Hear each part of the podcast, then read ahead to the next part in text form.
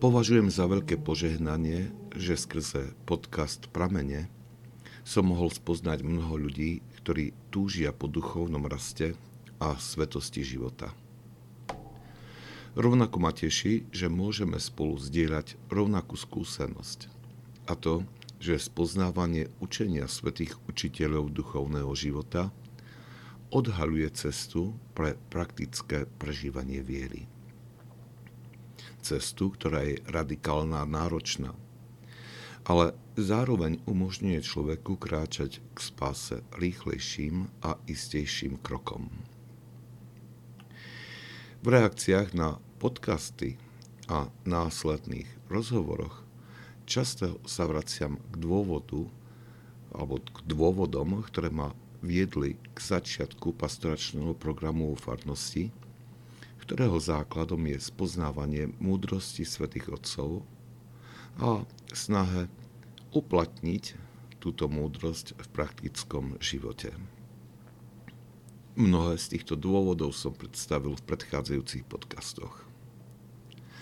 Chcel by som však povedať ešte o jednom dôvode, ktorý azda odštartoval uvažovanie o hľadaní fóriem duchovnej formácie pre farnosť.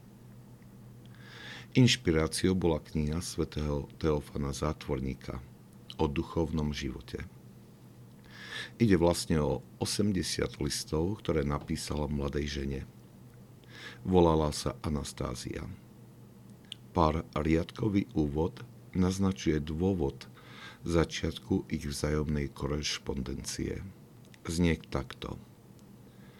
Raz v prostriedku tanca na výročnom bále mladá žena bola zasiahnutá náhle myšlienkou o nesmrteľnosti svojej duše.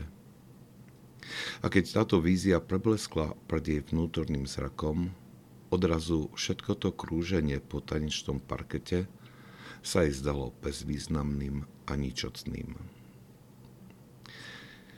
Anastázia po tomto zážitku, ktorý bol vyvolaný zaiste dotykom Božej milosti, oslovila svätého Teofana Zátvorníka, aby sa stal jej duchovným otcom a sprievodcom. Zvláštnosťou je, že kniha nám neponúka jej listy, ale iba odpovede svätého Teofana Zátvorníka, z ktorých sa dá vydedukovať, štím oslovila svetca. Tých 80 listov neobsahuje len odpovede na otázky mladej Anastázie – ale ide o majstrovskú ukážku duchovného sprevádzania. Svetý Teofan Zátvorník jej postupne predstavil základné kamene duchovného života, poučil o nevyhnutných duchovných zákonitostiach, varoval pred rôznymi taktikami démonov a predstavil jej nevyhnutné asketické prostriedky, bez ktorých nie je možný žiaden rast v duchovnom živote. Pri čítaní tohto, dal by sa povedať, manuálu o základoch duchovného života, som s prekvapením a s určitým zahambením zistil, že je v ňom mnoho vecí, ktoré som buď nepoznal, alebo som ich považoval za zbožnú prax, ktorá mala svoje miesto a dôležitosť v dávnej minulosti. Tiež som si uvedomil, že mnohé rady svätého Teofana Zátvorníka sú užitočné pre môj osobný duchovný život. Čo mnou však skutočne otriaslo, bola táto myšlienka. Ako farárovi ti bola zverená starostlivosť o duše veriacich zverenej farnosti. Kedy si im s podobnou úplnosťou predstavil základy duchovného života – Ani som sa neodvážil zodpovedať na túto otázku.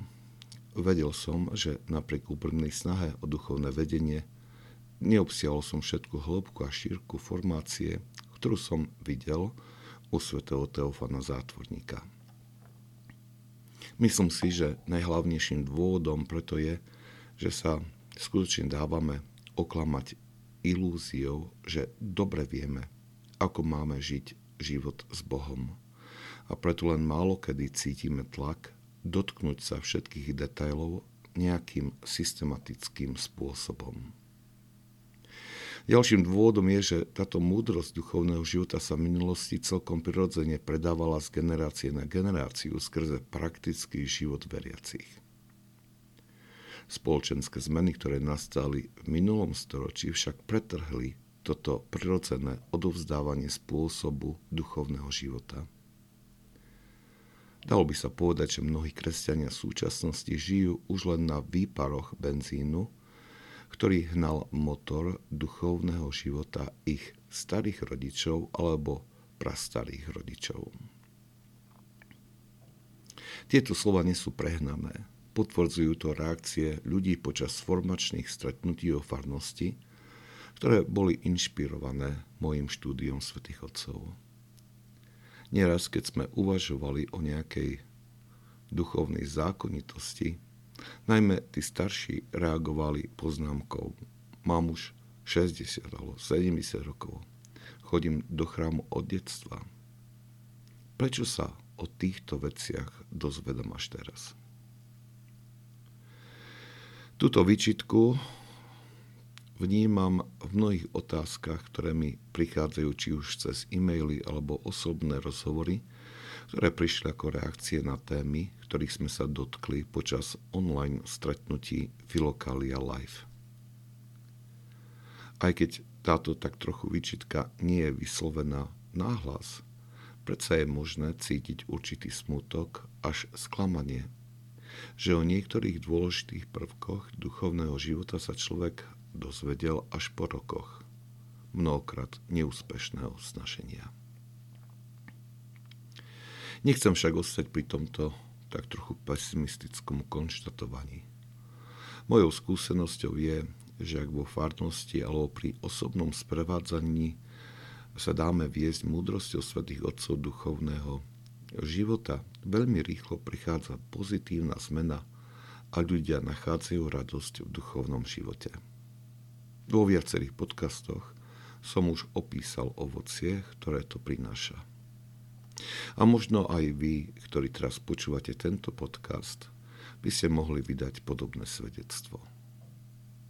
Osobne považujem návrat k učeniu svätých Otcov, alebo skôr obi- znovu objavovanie duchovnej múdrosti, ktorú nám zanechali, za nevyhnutný krok, ktorý vedie k výraznej duchovnej obnove nielen jednotlivcov, ale i celých farností.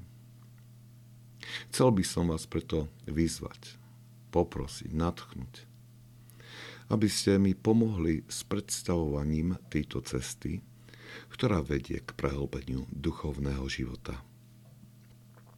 Každý z nás má svoj okruh priateľov a známych, ktorých môže pozvať k tejto ceste objavovania duchovnej múdrosti svetých. Niekedy stačí len odporúčať alebo zdieľať podcast, ktorý vás oslovil. Môžete tiež vydať svedectvo o dopade učenia svetých na váš život. Môžete tiež iniciovať podobné stretnutia vo farnosti, spoločenstve, ale i rodinách. Viem, že podobné formačné stretnutia sa už začali vo viacerých farnostiach a spoločenstvách. Aj keď je azda ešte priskoro hovoriť o nejakom zjavnom ovoci, som si istý, že čo chvíľa bude viditeľné. Pretože platí tvrdenie z asketickej literatúry, ktoré rád často pripomínam. Znie takto. Kto začne čítať svätých Otcov, musí očakávať zmenu vo svojom živote.